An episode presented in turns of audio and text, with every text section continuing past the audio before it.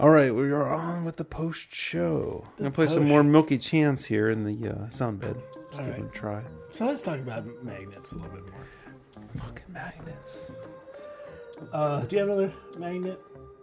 I do have more of those. Yes. Let me go get one. Yeah. I took apart a whole bunch of hard drives to get those awesome magnets. Jeff is going to walk around. What I'm going to try to explain is a little bit about magnetic fields. It's a little, I don't know. We'll see how effective it is. We'll see if Jeff thinks it's interesting, and if Jeff thinks it's interesting, that gives me an idea that other people think it's interesting. I don't know. But what I, what I find interesting about magnets is um, that most people's perceptions of them are, are different than than how they actually work. So if we take a look at this magnet thing that Jeff has brought to me, this is a little bit harder to deal with than, than what I wanted to present because there's no real. It's hard to get the repulsion aspect. You can sort of do it, right? But it's hard to demonstrate it totally. But here you go. You can feel like there's a repulsion Sure. force Yeah. if you, you bring them like this here. Mm-hmm. Whereas if you bring them in the other way, there's an attractive force. Well, what's interesting about magnets is they're dipoles, as we've talked about before. So one side of the magnet is essentially trying to pull in this other magnet, and the other side is trying to push it away. At the same time, this is happening. But since these poles are closer, they're going to be attractive. Now, the interesting thing is that there's then this Strong magnets, aren't they? very strong attempt to pull it away. So, where is the energy coming from? Well, the energy to pull it away is just as much as as the attractive power was. 'Cause that's where that energy is. Mm-hmm. There's just potential energy to pull it to pull it out. That is the same as the energy being put in, mm-hmm. right? So it's just energy that that has been input into the system when they are apart from each other. That when they come close to each other, they try to release that that the energy that was already there. Now, what about the repulsion? Where does that energy come from?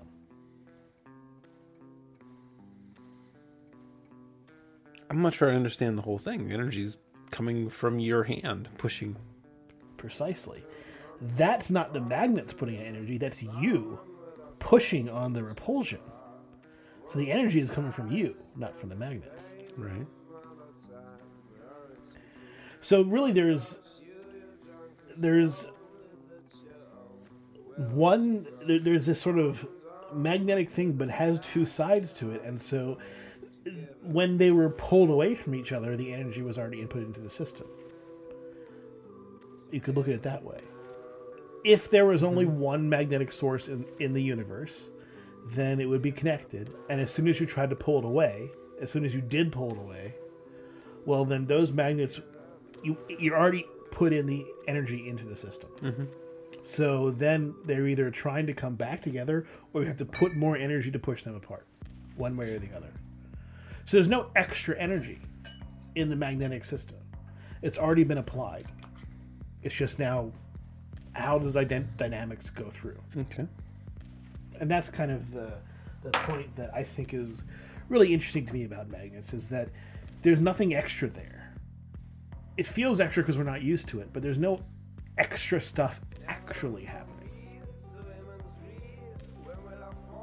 We're just encountering a system after it's been pulled apart, Okay. or attempting to push a system together by pushing more energy into it. I showed you that YouTube video of the printed three like printable magnets. Yes, Okay. yeah. That was so cool. Uh, another interesting thing about about magnets, which I find um, fascinating, if you look at how a, mi- a microwave oven works, for example, okay, getting to the to the nitty gritty of how a microwave oven works, there's a vacuum tube, essentially, in the inside, and there is a exterior sort of cathode and interior anode right? And it's just sort of bleeding off electrons.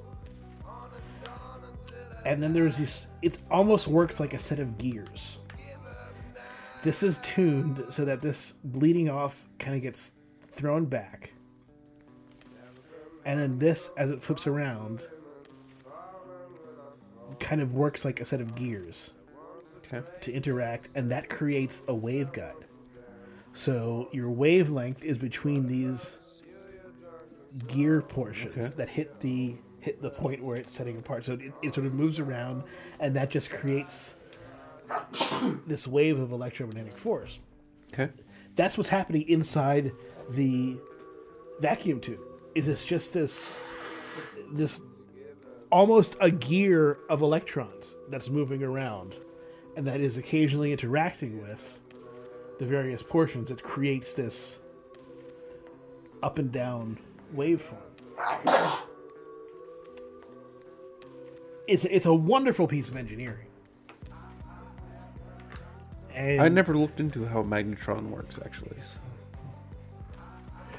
I can I can send you a, a good uh, a good like video that, that describes it better. But th- this is essentially how it works. You're, you're you're you're turning an electron gear, Okay.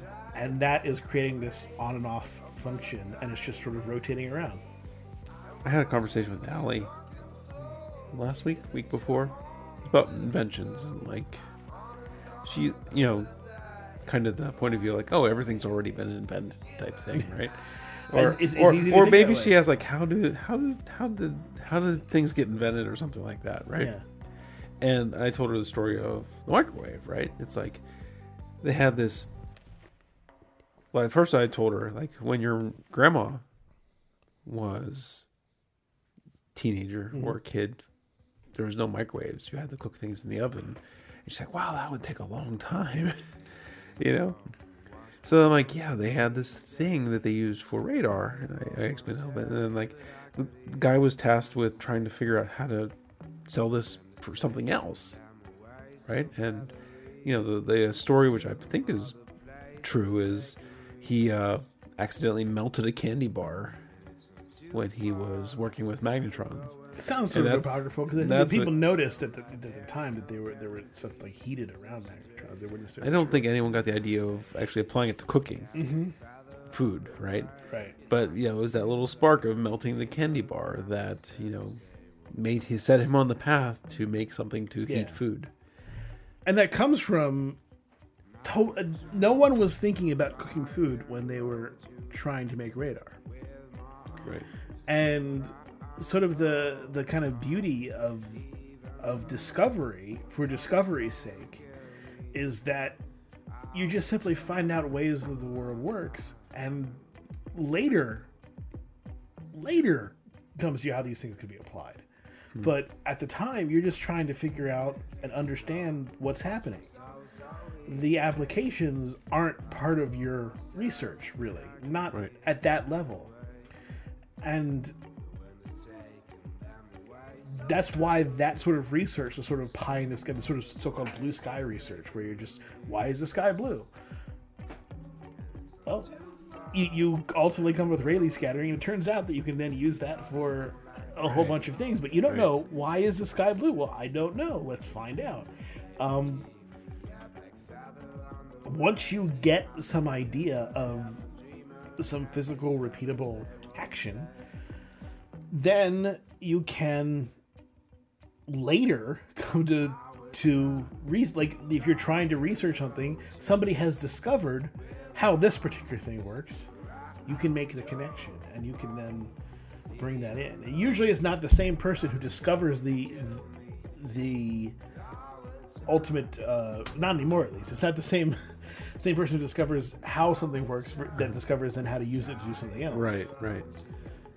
and Yeah. that's the that's the beauty of, of the body of scientific knowledge is that it's out there. There's Yeah. knowledge out there if you're looking for something. Well, like so. In hindsight, you know the the career that I how to I'm trying to figure, trying to figure out how I want to phrase it. You know, you're really into the physics stuff, right? You know, like so maybe in a different life you could have followed that career, right, and done It's the possible. physics thing. Yeah. You know, for me, it's like the thing that I find super interesting right now. Not to the level that, that I've been doing hobby stuff at home, but just material science. Mm-hmm.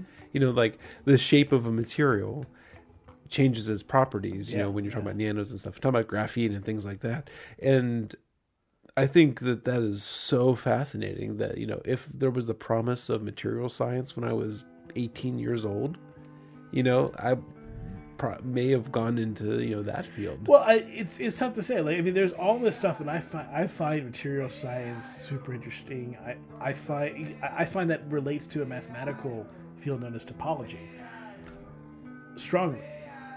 I don't. But I mean, I don't like- study topology at all. I, I don't.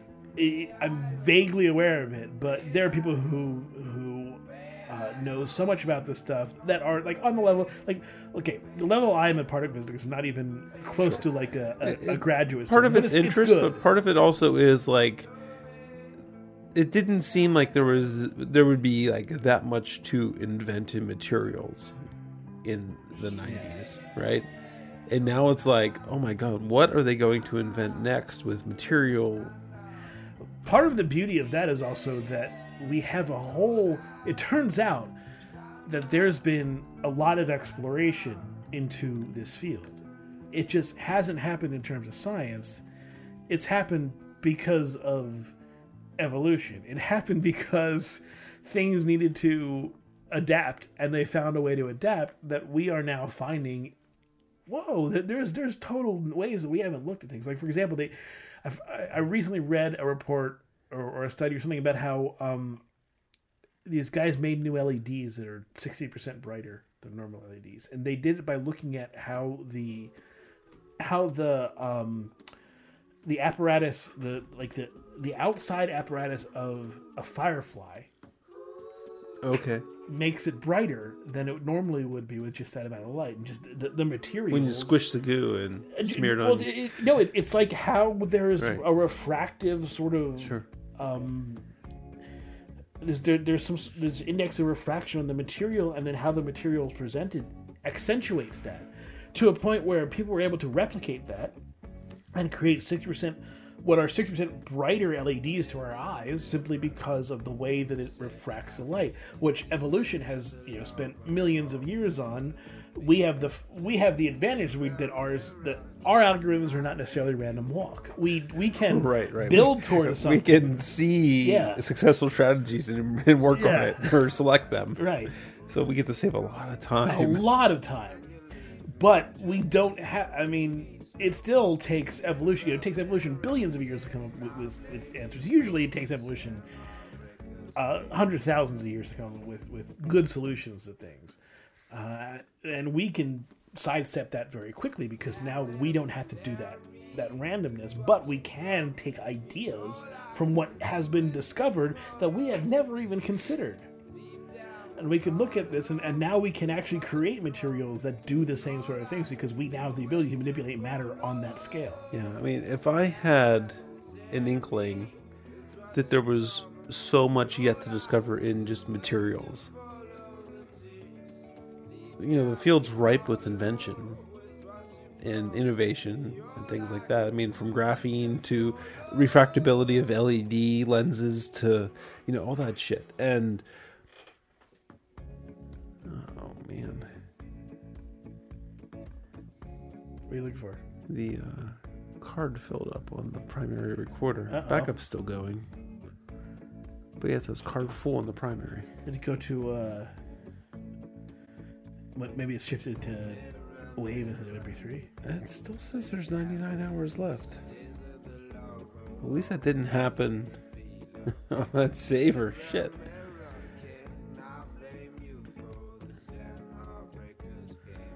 Fill up Maybe this card's just. No, no. It said there's still nine. It's recording again. It said there was 99 hours free. Maybe this is dodged a bullet at saver. Good thing we have two recorders going. yeah okay uh when you, you know when that happened or did it happen during the I don't know how long ago it happened. yeah okay No, no, it happened in the post show. yeah okay um Now, whether I can retrieve the main show off that card or not, we'll see. But we have it backed up in the, in the other mm-hmm. one though, still so. Yes, I don't know. So you know, I was thinking like, oh man, what a missed opportunity in materials science. You know, would have been super cool research. You know, like that's kind of blue sky stuff. Like, Yeah. okay, what if I do this? You know, what if I print it this way, or what if I add in this chemical? You know, like uh, gorilla glass, gorilla glass, right? You know, they did it in a potassium bath as opposed to a something else bath, and it made the glass like that much stronger. Well, I got to think that there was. It wasn't like they just said, "Okay, let's fill all our, our baths with potassium." There was some like small scale, and they tried it, and they just Sure, but yeah. someone found out that you know, changing the material, you know, that Yeah. the glass was made in or whatnot, made the glass stronger. So get in, get your kids into material science. I think that's there's so many sciences. I mean, just get. I mean, there was so much can come from just life sciences. Just studying like how mantis shrimp work gives you an idea of stuff. Studying how how fruit flies work gives you all that stuff is is so important because it's just discovery science, but it gives you oh, so yeah. I mean, another one I'm talking about how man, mantis shrimp, but they're are those the ones that do the the snap the okay. yes, they are I saw them called. I, I think pistol shrimp too. Right? Yeah, they're, they're calling pistol shrimp now. Yeah, that there was a Radiolab about that, Uh-huh. right? And they talked about the the crackling in World War II. The submarines would hide in beds of mantis shrimp, so you couldn't hear amongst the cacophony of thing. And then, you know, just a couple years ago, with high speed cameras, a researcher glued a shrimp to a thing and put it in front of a high speed camera, and you know his claw snapped, but it was out of focus because of the the thing that actually was interesting was in front of the claw. So they did it again, and yeah, it was causing a Let me change cavitation. the, the What's that? Let me change the audio if you don't mind. Okay. It would cause the cavitation, and in that little, tiny little space, it caused you know it was so much energy that it caused the heat of like five thousand degrees Fahrenheit.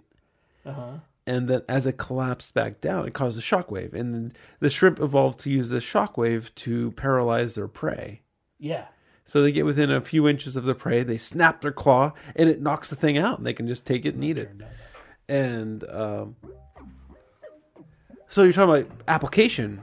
They're using this from this idea. They're using applica- application with a helmet of um, transducers to focus sound on the blood-brain barrier to get medicine into the brain because it, it able to get like holes poked like with this Yeah. thing from the mantis shrimp. So Just because they studied how mantis shrimp work, not because they they're just curious, and that gives you ideas that oh wow we can use this. Because yeah, evolution had plenty of time to work on this kind of stuff, and we haven't. Uh, and like I said, we can jump ahead of evolution, but it's great to take hints from things it solved. Problems that it's been able to solve that uh, we haven't had the time to research yet. Yeah, yeah. That, go watch some YouTube videos on sh- pistol shrimp, or listen to that Radiolab. Radio Lab. Listen to the Radiolab. It's even better. But uh, yeah, I just learned about that a couple weeks ago, and yeah, it definitely had an application in medicine. You know, and not necessarily like they're like, okay, what can we do with this? Can can we use this for energy? You know, because it's five thousand degrees. It's as hot as the surface of the sun. You know, you know, but it's in such a tiny little space that it. It doesn't. Yeah. Are you familiar with Noether's theorem? No. One of the probably most amazing uh, and important theorems by uh, a woman named Emmy Noether in, I believe, the uh, 19th century. Every conservation law is associated with this symmetry, is the essential idea behind the, uh, the theorem. And this is this has remarkably large ramifications. But the concept is anytime you have some sort of conservation, conservation of angular momentum as an example, where does that come from? Well, it comes from the fact that there is a rotational symmetry in the system. And since there's a rotational symmetry, there has to be some sort of conservation as you transform it. To give you an idea, um, let's see if I can give it a, a clear idea here. momentum is is a is a conservation of translation of translational symmetry. Okay. So, let's say I had a ball and I was trying to drop it on Earth. Okay. Mm-hmm. And just drop it from, say, a height of six feet. And I dropped it, and it falls down, and the momentum is going to be whatever the momentum is going to be. It's going to gra- It's going to increase as it drops down, but it's going to be the same. Now, if I move to some place that's elsewhere, but it's still six feet above the Earth, then the the translational symmetry is is the same. I've just translated it. The radius of the Earth doesn't matter. I've just sort of translated it along. Okay. It's still six feet above the Earth, and I drop it, and the momentum is the same. Now, if I were to move that down some, so it's only five feet or four feet, the momentum on the ball would be different. So the translational symmetry is not conserved. Do you see what I'm saying? Translation means where am I moving? Oh, it's conserved because you move down. Well, I moved down, which means that the you got to put that whole transfer into. Well, the- see, translation just means left to right. Essentially, it doesn't mean up and down. Well, it can mean up and down if up and down is the conserv. A rot- so there, there's different. There's a rotation, which is about, which is a movement about some radius, and there's a translation, which is movement with a radius at infinity. So it goes across. Whereas if I were rotating with a radius that wasn't at mm-hmm. infinity, it would go around, right? Sure. Okay. So let me give you an, a, a, a different concept. Well, I mean, what you just said was, okay, drop it at sixty. drop it at four, five feet. It's not the same. Well, yeah, it's not the same. Yeah, well, because the, the y- y- your your translational symmetry is not the same. You you're not translating Okay, but but to the same situation. You, you you're this oh. this the situation is not symmetric. Five feet versus six feet is not this from from a surface that is right gravitating. is, is not the same. Is not the so, same. So why? So That seems that should be intuitive to everybody. Well, that's the point. Is that five feet to six feet? There's a difference. So the symmetry is not. So there's no. There, so the value isn't conserved because you're not respecting the same symmetry.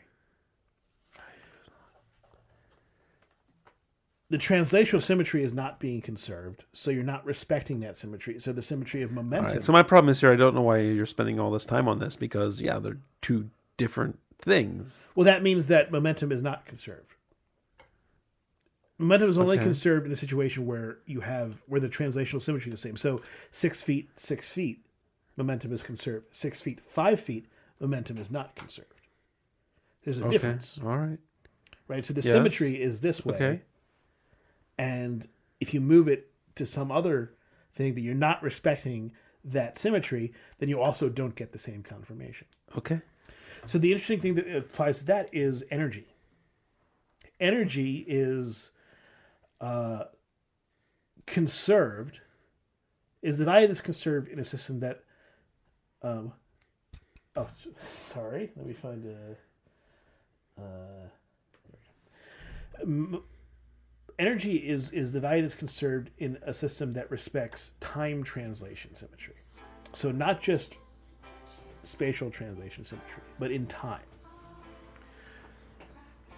The idea here is that if you take some system, hit a billiard ball in the past, versus take system, hit a billiard ball in the future. If there's nothing else different, then the energy of that system will look the same. Okay. Whereas if there was a difference that was not time translation, then it might look different. You might have energy not being conserved. An example here is the expanding universe. Energy is not conserved in the expanding universe.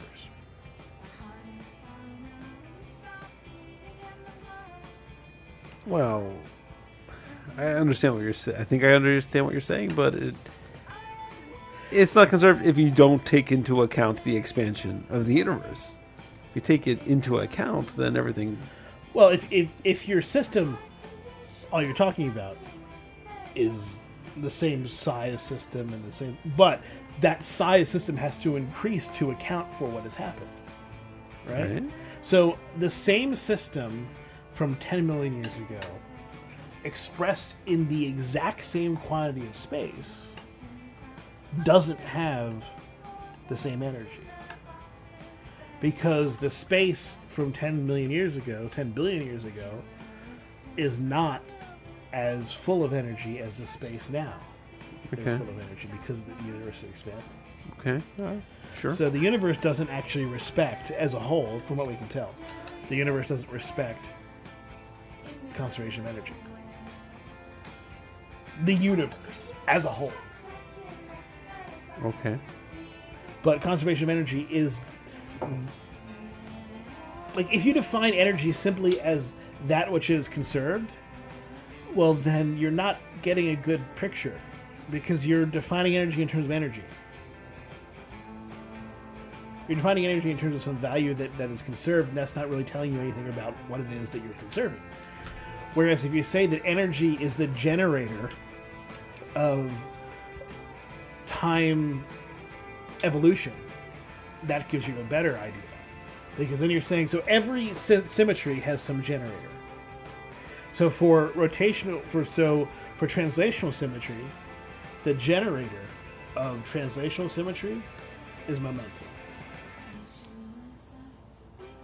And the generator for time translation symmetry is energy. Okay. Okay, I, I don't think I described that right. But I just want to. Okay, I'm giving you a broad idea. Then I'll hopefully we'll give you a better understanding later. Okay. Because I understand that symmetries have to do with conservation values very intimately. There's some sort of symmetry. There's some sort of seesaw that's been broken, right? All right. And it's broken across some interface. Okay. And so that value that now you can play your stuff too. Let's go back to your stuff.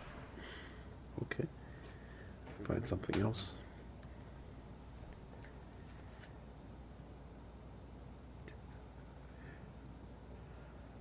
Damn it! I had this in my head. Like I had a great way to describe this, and it's all failing. If, if I feel like it's all falling apart. Picked up where it left off. Right. My my whole point here is that there is actually a very a very pretty mathematical way of looking at this stuff. Any of these situations have to do with respecting some sort of broad symmetry. And all that we see around us, everything, is by virtue of some symmetry being broken.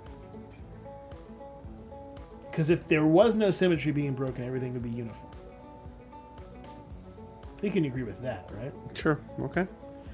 So, at some point, the reason why we have water and we have bottles and we have you and me and we have everything else is because there is some symmetry that's broken. Because otherwise, things would simply be the same. And so the question is, what? How do we identify these symmetries? And and what happens? What is it that's broken? Right? Because if we can then identify those, we can identify sort of the very basics of how the universe works. If you identify the, the, the parts that are broken and how to fix them, if you will, you can sort of figure out, okay, well, this is how this is broken, this is how this is broken, this is how this is broken. You get to fundamentals. Because you're saying, well, you can take apart all the brokenness and turn it into something very simple. An example here Fourier analysis, where you have some really crazy waveform, right? Some crazy, ridiculous, like we're, we're listening to, and you find a way to turn it into all of its individual components that are slightly different from a sine wave, mm-hmm. because we know exactly what a sine wave is mathematically.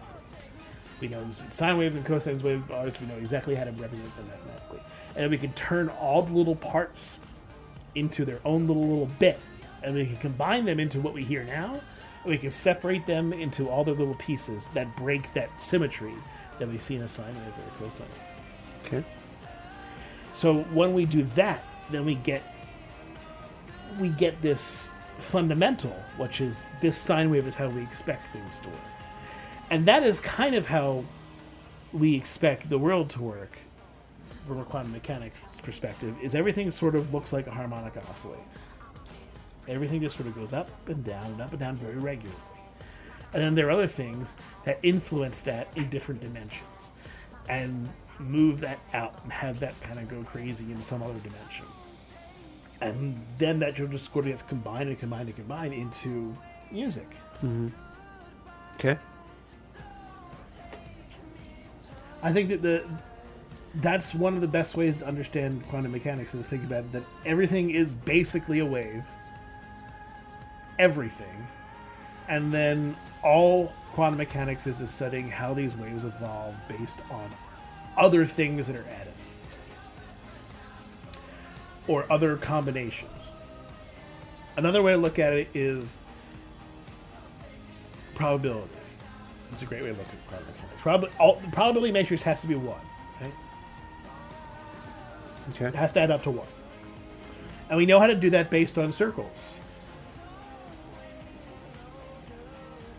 So there's some sort of circle, and we know how that, that this thing evolves, goes around once, and there's one, right? There's a unit circle. Okay. Imagine that circle in a whole bunch of extra dimensions. And you're just saying quantum mechanics is very much, I mean, like, literally, it comes down to all right, this, let's say this is the radius of your circle, mm-hmm. and it's bobbing around in all these dimensions. All we do is we make sure that all that bobbing adds up to one, and that's quantum mechanics. How that bobs around is the probabilities of what happens. And making sure that all that bobbing around of this radius adds up to one gives us an idea of what's going to happen. But really, when you come down to it, quantum mechanics is matrix operations you're doing on probabilities that have to equal one. That's it. That's how we understand quantum mechanics. It is very much this little radius moving around a circle in multiple dimensions. It has add up to one. Okay. So the fundamental idea is really very simple. It's all the stuff that comes on to understanding all the things that make it shake, right? Make it move off of that standard. That's complicated. But the fundamental idea, the fundamental construction, is as simple as any other math you do. You lost me a little bit ago. All right. Sorry. I'm trying. It was interesting. The other day, Heather found uh, it's an older story about an older research project, but it was something about. I, mean, I couldn't find it. She must have. I think she took it down because she'd get some shit on Facebook about it. Um, it was uh, children, non-religious children can better distinguish fact from fiction than religious children can Oh, sure, sure, sure. and um, well, first off, I, you know, I think she's fine. You know, it took a while, but I, it seems like she's firmly planted in my camp now, so that that's good. But she posted on Facebook, and her sister's husband, super religious Catholic guy, right? He he's the first guy to comment back. He's like, "What a load of horseshit! There's so much empirical evidence to the contrary." I'm like, wait, Heather cited a research Yeah, where's your empirical evidence to the contrary? and, and you're saying empirical evidence, you know, where the fuck's your cited research? What was his answer? I didn't. I didn't write it back. Well, maybe I will. Just the other day. But uh, I was surprised she posted that. You know, with family and everything. You know, we're the only atheists in the bunch. Well, this is one of those things, though. It, it's atheism is not a thing you get through revelation. Atheism takes time. It requires thinking. Right. So you're not going to turn somebody into an atheist with an argument like that. But a slow data trickling mm-hmm. will influence somebody eventually. So you she's doing exactly the right thing. Just slowly introduce them to the idea, and let them accept it or deny it. But ultimately, the the weight of the evidence is going to become powerful. Mm-hmm. Yeah, there's no. You're never going to convince someone of something. There were some flaws to this. So she posted a story that was a blog post that linked to the Slate article, which talked about the research. And the blog post had some, some issues, in my opinion. It was about this fi- dad who was raising their kid without religion, and like, but like not telling him what religion was. Where's that extra sound coming from? Is that from there? Yeah, it's the air conditioner.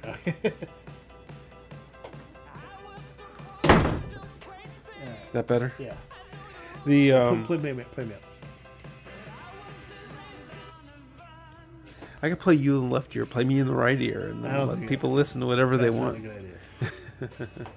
Uh, what was I? Oh, so the blog post was had some problems. Like, they, like I'm raising my kid, you know, kid without religion. It was a part of a series of blog posts, and like, yeah, so and so thinks that you know they're no longer castles, but he has no idea what people do inside churches.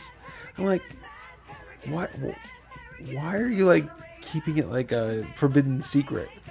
You know, it just seemed wrong to like it seemed like there was so much. Maybe he was waiting for the kid to actually ask. I don't know, but you know, you know, like I don't keep a forbidden secret. I'm like, if you want to go to church, you can go to church. I, I recently went to uh, to my friend's uh, christening, uh, or his daughter's christening, and it was my first, maybe my second Catholic mass I've been to. It was interesting, at times very pretty, but like not like not that anything other than that. It was somebody who's you know raised raised Jewish and now is completely atheist. Mm-hmm.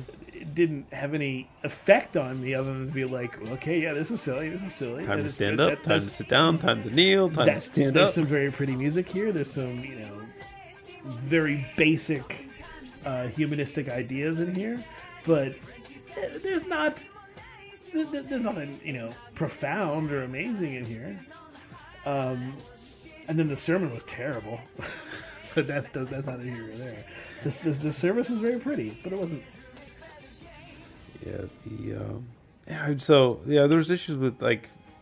I'm not sure exactly. Yeah, he was talking about empirical. It sounds like he was actually talking about the research, but like, what empirical evidence? sorry that your kids are gonna believe in fairy tales. Well, I don't know if the kids will. Maybe some will, but Yeah, there, there's a lot. Allie's funny. She's she's so. I mean, I'm not saying it's related to because the way we're raising her, but you know, recently in school they were talking about like determining whether things are, are facts or opinions, and she'll always come back when I say something like "That's your just your opinion." Like, I'm your dad. Damn it, that's a fact.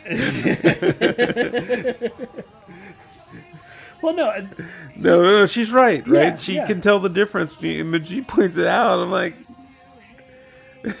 and I have fun with it, you know. But it, it's funny. It's like, no, that's not a fact. That's just an opinion. that's. Uh, But I need to go to bed now. That's an opinion. Well, okay, yeah, right. So there's yeah, there, there's things where you're like, mm, okay, um, she hasn't thrown that one out specifically, but you know, there's there's things on that analog. right. Yeah, I don't know how to how to respond necessarily to that. like you know, or just things like you know, something something's the best pizza or something like that, and she'd like, "That's just your opinion." Well, that is your Well, opinion, so you're you're absolutely I- right on I that one. But shit, shit, shit, man, shit. It's funny, but she's definitely hardcore on determining facts versus opinions. I'm gonna play this again for you because how prescient it was. I think I played it for you before, but still. Just yesterday, Barack Obama was reelected to a second term as president, but that doesn't mean it's too early to start looking ahead at potential GOP candidates for 2016.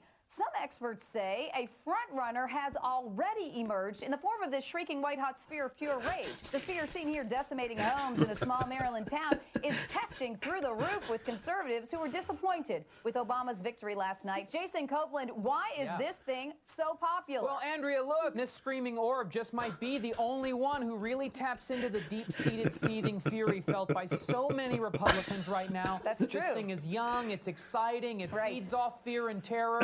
It's no wonder conservatives are raving about it. Mitt Romney just didn't get me fired up enough to vote. Uh, but that sphere of anger really speaks to me. Usually through my television or in my nightmares. It's got me building this hive.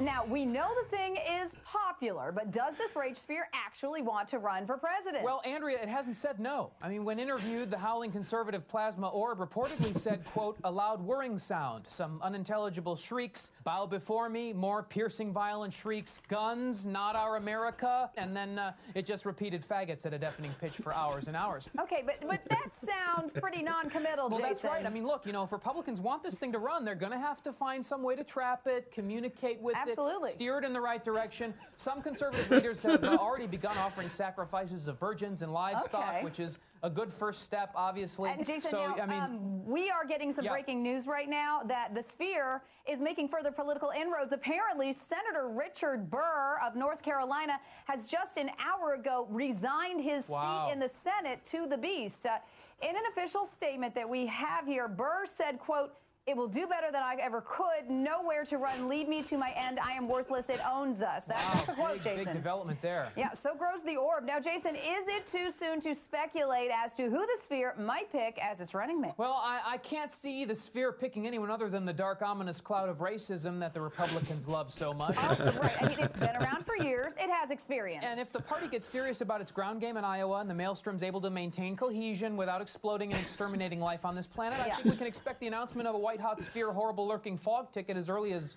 Christmas 2015. Thank you, Jason. Later in the hour, Thanks, we'll take an in-depth look at some early frontrunners for the Democrats, including Joe Biden, Martin O'Malley, and the magical arc of empty promises. Oh, 2012, November 26, 2012. yes, that, that's pretty good. Kind of nailed it. Except the uh, racist cloud's the top of the ticket. Yeah, well, it, the, yeah. The interesting thing was, was that the faggots part is replaced with Mexicans, right? that that's kind of the only difference. yeah. Holy shit. Yeah, that's um, prescient is the word for that. Yes, I just don't know what to say to that except for yep, yep. Uh, I wasn't even ready to talk about politics tonight. I didn't. I, I didn't bring it up to talk necessarily about politics. Yeah. I'm not ready to have. I don't have any uh, new, fresh opinions. I think I need to. Uh, I don't know. When is it? It's June, November. Yeah, It'll be interesting for sure. There's there's a lot to um, there's a lot still to happen, but I'm sticking to my prediction that 70-30 Trump wins, but hopefully that changes. I heard uh, on NPR Bernie Sanders supporter saying, "You know what? I'm just gonna fucking vote for Trump. Hopefully, it'll pop that zit, and we'll have a revolution." That that's one thing I like about okay, so Mr. Robot starting again soon. Uh, within I think the next week or two. okay. Um, What Mr. Robot gets right is that revolutions are messy fucking business. And what happens in a revolution is not everybody makes out awesomely. It's that the people who are powerful, for the most part, stay powerful. The people who are involved in the revolution are fucking crazy. Hung as traitors. Uh, and shit goes bad for everybody involved because it's not it's not normal mm-hmm. these things to happen revolutions are not the kind of things people should wish for. Right. It doesn't stop people from wishing for them, but maybe it's me being an old fogey, but I feel like revolutions are very much when you're young you think they're awesome and when you get older you think that they're like the worst thing that could possibly happen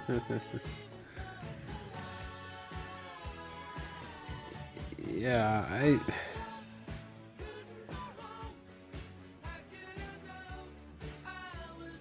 I don't know. There's, to me, there's a difference between the current definition of revolution and a revolt.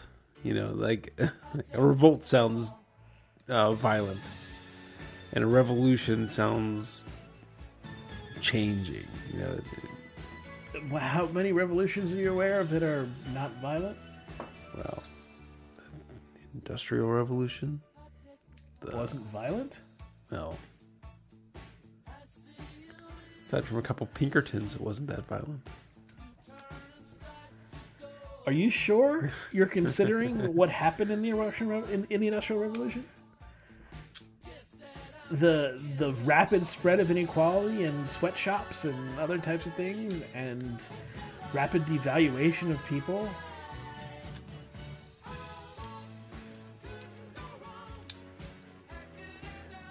Okay, It took a lot of time for us to catch up and understand. but that's what I'm, I mean. That's kind of what I'm talking about, though. Is when you talk about a revolt, Right? it's guys with guns and shooting people, mm-hmm. and revolution is the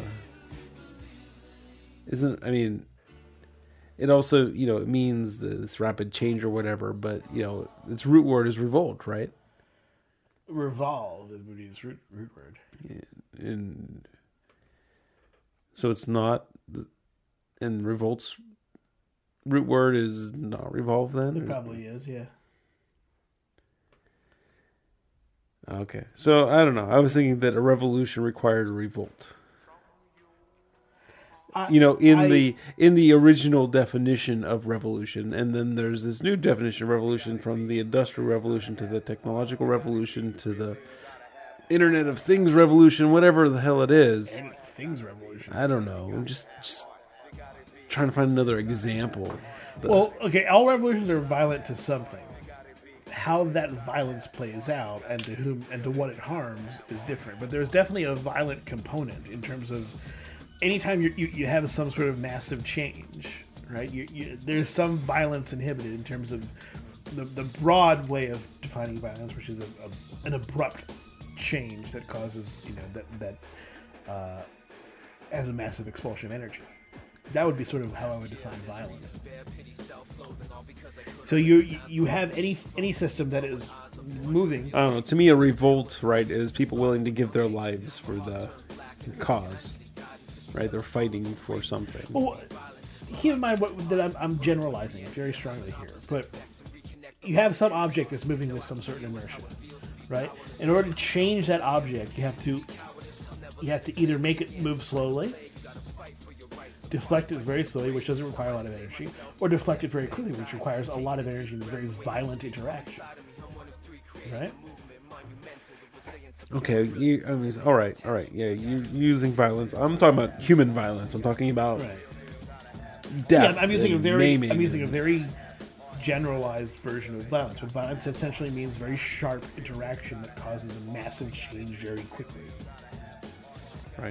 So any so that requires violence. Any change that is on that level requires some violence to something.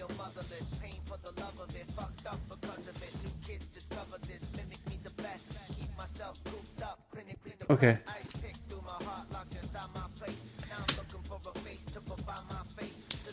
It's just physics. It's all just physics. That's the nice thing about physics is it all boils down to this stuff that applies everywhere. The, the simplest part of it applies everywhere. Inertia, that kind of thing, that applies to everything. There's nothing it doesn't apply to that I know of.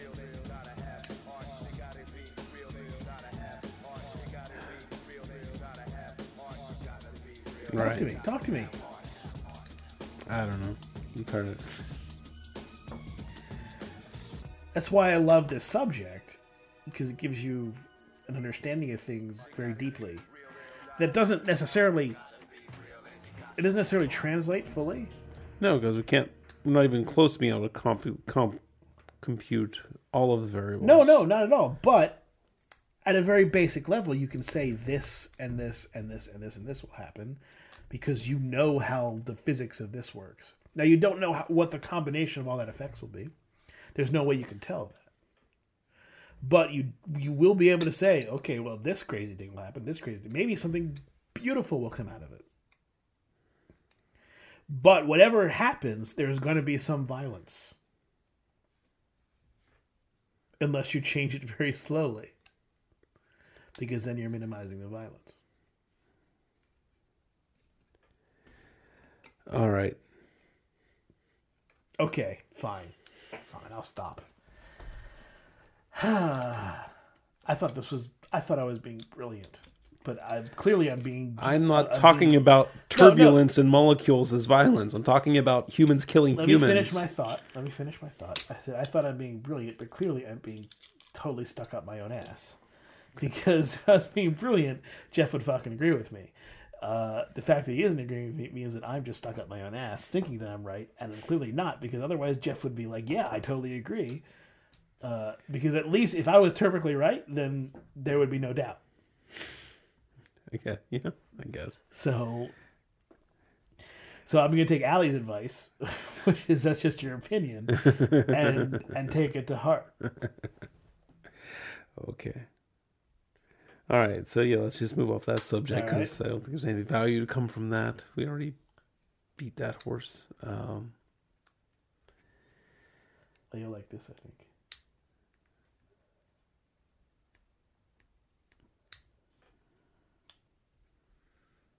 Penguins are in the Stanley Cup Finals. That's exciting for me.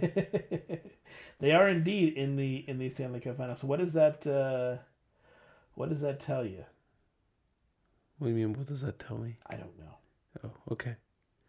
It's uh I was really hoping they were going to win it at home the other night, but the uh, San Jose goalie stood on his head. He really won the game for his team. Can't can't really fault him. He did an amazing job. Penguins there's things here and there they could have done better, but uh, They're still up by two games with two games to go, right? So they have Yes. two games to win it. Right. So of course they, you never want to go to game seven, right? Because a bounce can determine the game. So you want to win it, but it means you're going to win it in San Jose. It would have been nice. Penguins have won three Stanley Cups. All of them have been on the road. It would have been nice to win it at home with a cushion. Mm-hmm. You know, on uh, what was that Thursday night. But you know, it is what it is.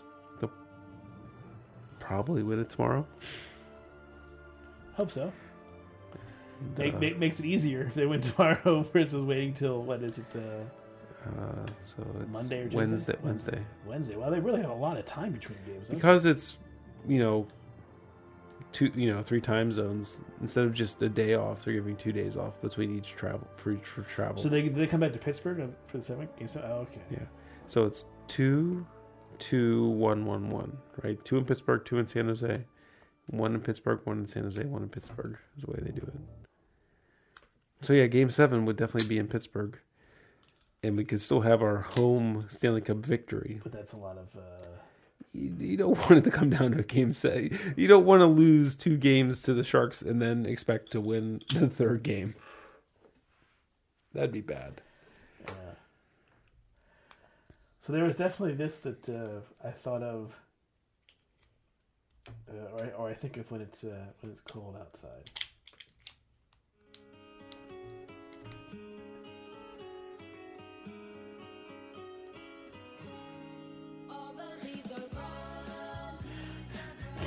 California Dreaming. When it's cold Oh, outside, okay. right?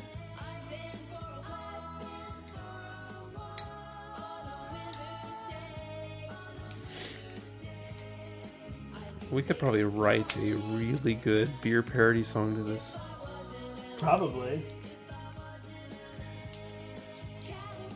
What would it be? Uh, California Comments? I was thinking like IPA or something, but uh, California. such an IPA? I went to the I went to the brewery.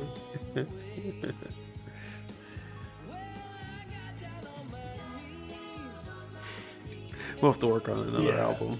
I'm not sure about uh, about that one. We'll make a Slack channel with some uh, lyrics Okay. and some work on another album. you want to wrap this up? Uh, hold on a second.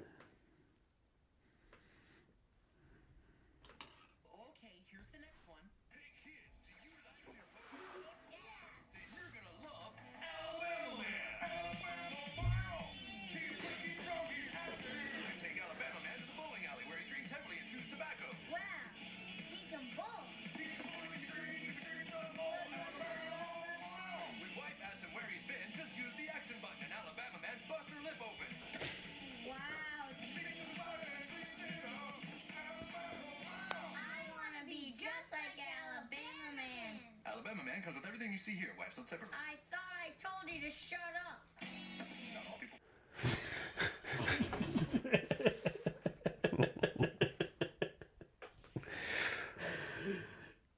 That'll go from Alabama or wife beers. Okay. Anything else?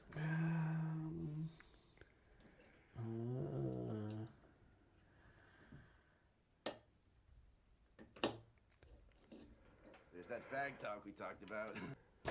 What was it? There's that fag talk we talked about. Some idiocracy. Oh, okay.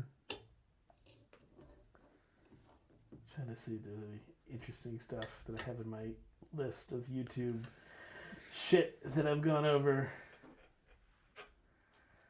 Uh, um, here.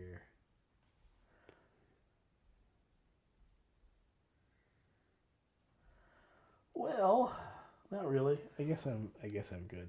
Okay.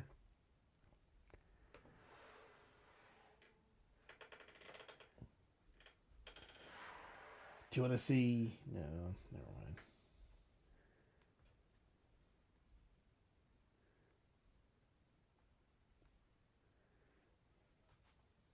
No. Hey, a friend of mine just won bronze at the NH National Homebrewers Conference. Oh, cool. Guy in a homebrew club, Armand. I'm not sure if you've ever met him. Sweet. Have you seen the Frederick Douglass versus Thomas Jefferson epic rap battles of history? I think so. I think you've showed that to me before. No, this is new. Oh, so probably not. Okay. So we can end with this. Is it part of a series? Yeah.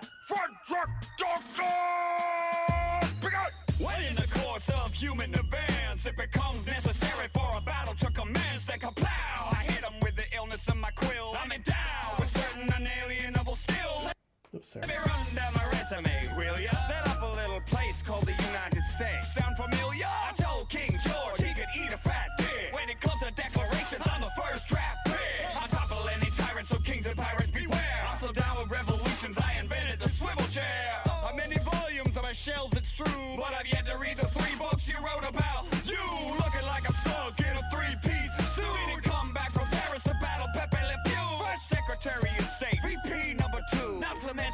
president. The fuck you do? You finished? Okay. Straight out of bondage. A friendly motherfucker here to diss you.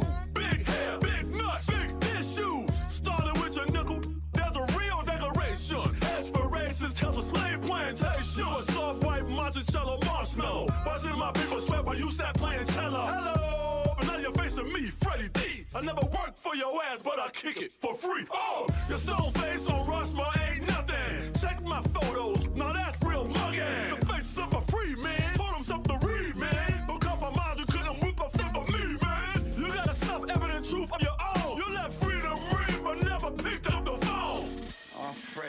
never heard a verse I dug less, alright, I admit it, I confess. I participated in a broken system that I hated But I needed to keep my financial status situated. And the words I used were hideous blot To describe the slave trade and the pain it hath brought. And I fought to stop the trade of new slaves in Virginia When I ran the whole state and still made it home for dinner. So forgive me, I was busy, man, I had a lot to do But we did it, you're free now, so we cool?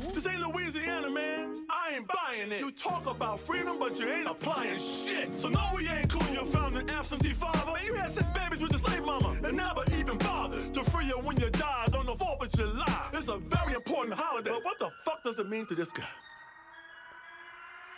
Cause I celebrate December 6th,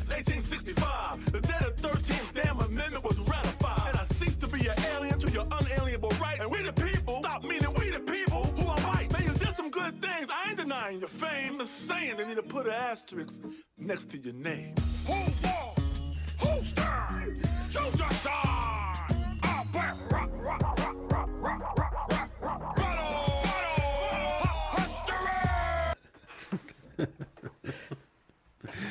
They're clever. I, I think you should check them out. You showed me one of those before. I, uh, I'm pretty sure it was Thomas Jefferson or something, but cool. Cool. All right.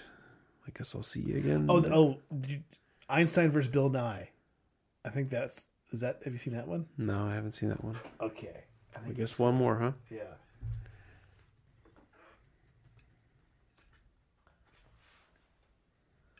Oh, Isaac Newton versus Bill Nye. Okay. Even better. Bill, nah. Up?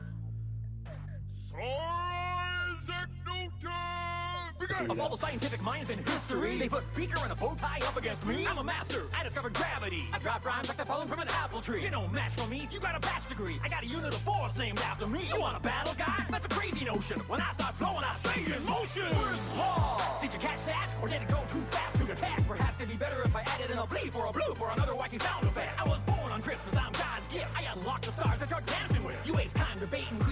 creationists. While I create the science, you explain to kids. Yes, it's true. What I used to do is teach kids science on my PBS show, but now I do what I gotta do to make sure science scientific thought can grow. And I'm still in my prime, hitting my stride. What'd you do with the back half of your line? You freaked out, started counting going for the bank, and you sure didn't have no wife. Oh, you wrote a book on gravity, but you couldn't attract nobody. Your work on orbits was exemplary, but your circle of friends was shoddy. Oh, you don't wanna mess with the guy Bill Nye. A rap sharp like a needle in your arm. Stick to drinking that mercury,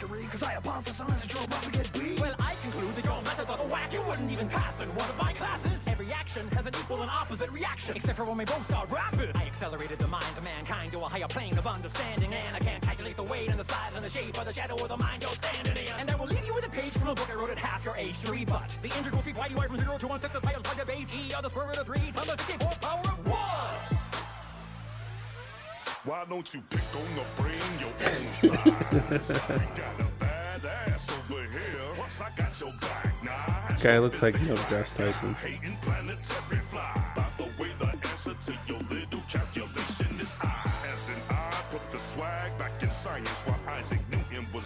and sticking daggers Leibniz and hiding up inside attic on some Harry Potter business. The universe is infinite, but this battle is!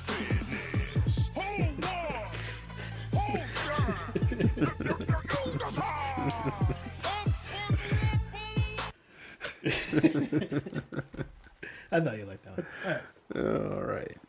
Excellent. See you again next time, buddy. Yeah.